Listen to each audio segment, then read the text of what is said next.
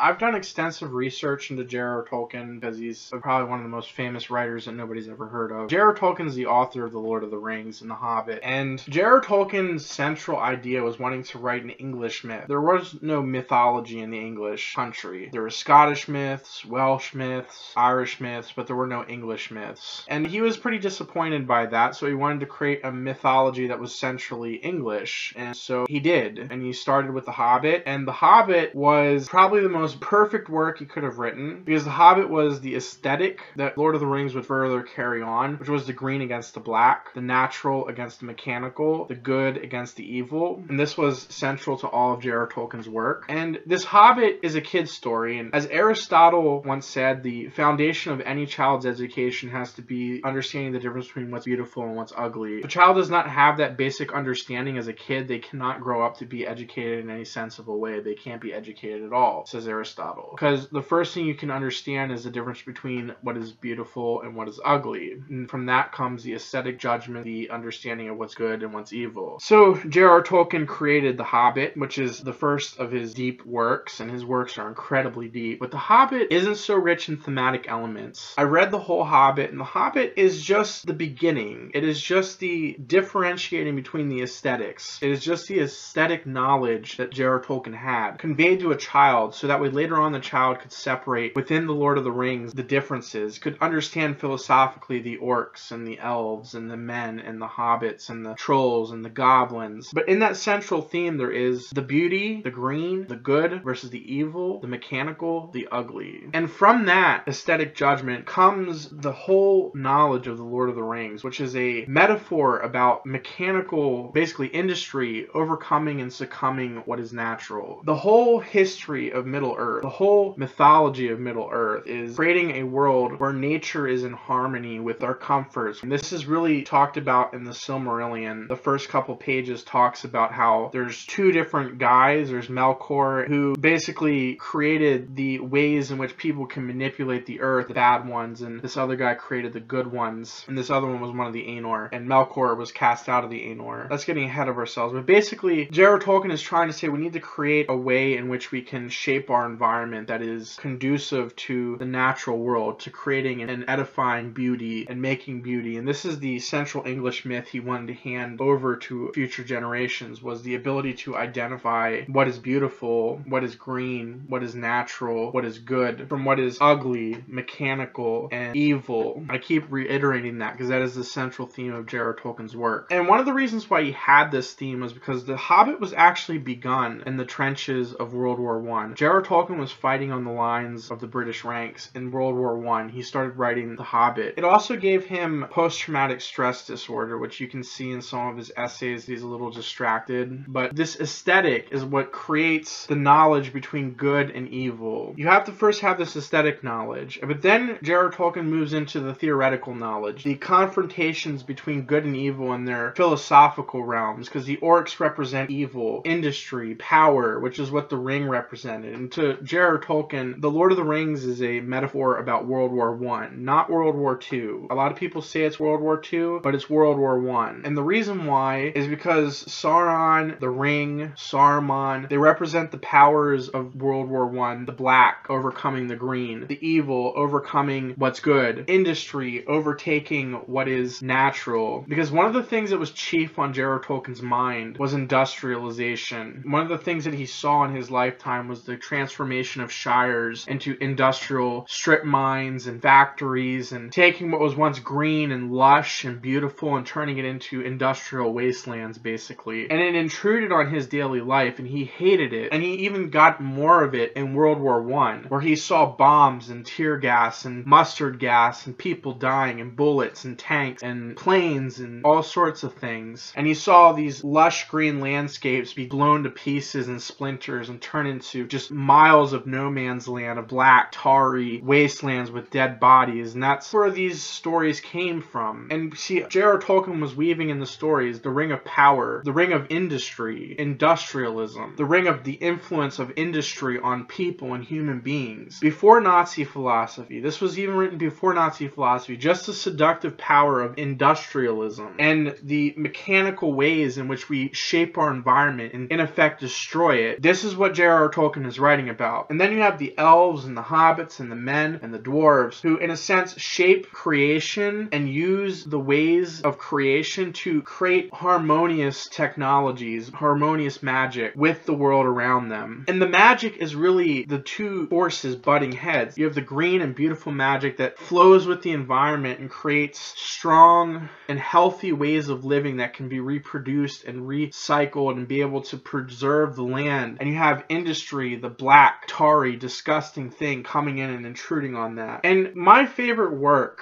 of J.R.R. Tolkien is the Silmarillion. I've only read maybe 4 chapters of it. But in this, you start to get this sense of the English mythology, the sense that he's building this deities and stuff like that that aren't meant to be literally believed. They're just meant to be fantasy. And this is another one of J.R.R. Tolkien's big ideas, is the secondary world, or the secondary belief, the beliefs you have in fiction, not real, but the way you believe things in fictitious ways, the way you extrapolate data from fictitious worlds and have a secondary world in which to draw real life information from. And J.R.R. Tolkien's Lord of the Rings, or Ea, that's what Middle Earth is called, it's a secondary world meant to draw forth this powerful metaphor about the intrusion of industry on the green. Or in the first story, in the Silmarillion, it's the 9 Ainur are singing, and Melkor sings discordant notes and postmodern notes and modernists and modern art and all this other stuff he weaves into the world and all this destruction and chaos, and the other 8 are trying to combat it with their singing, and Iluvatar is over top of them overseeing it. And then at the end of their song, it creates the world. The whole world gets created, but then it's been corrupted by Melkor, who is the most powerful of the Ainur. And then 7 of the Ainur become the Valar, and then Melkor, of course, gets cast off. And now it's the conflict between the Valar, who are basically the powers of nature, and not just nature, but also lamentation and heroic deeds, against Melkor, the power of evil. With other Ainur represent all these good facets, like just good ways of being, be it mourning, or the flowers blooming, or even being able to shape your environment in such a way that it doesn't damage the environment. And then there's Melkor, just pure industrialism, pure waste,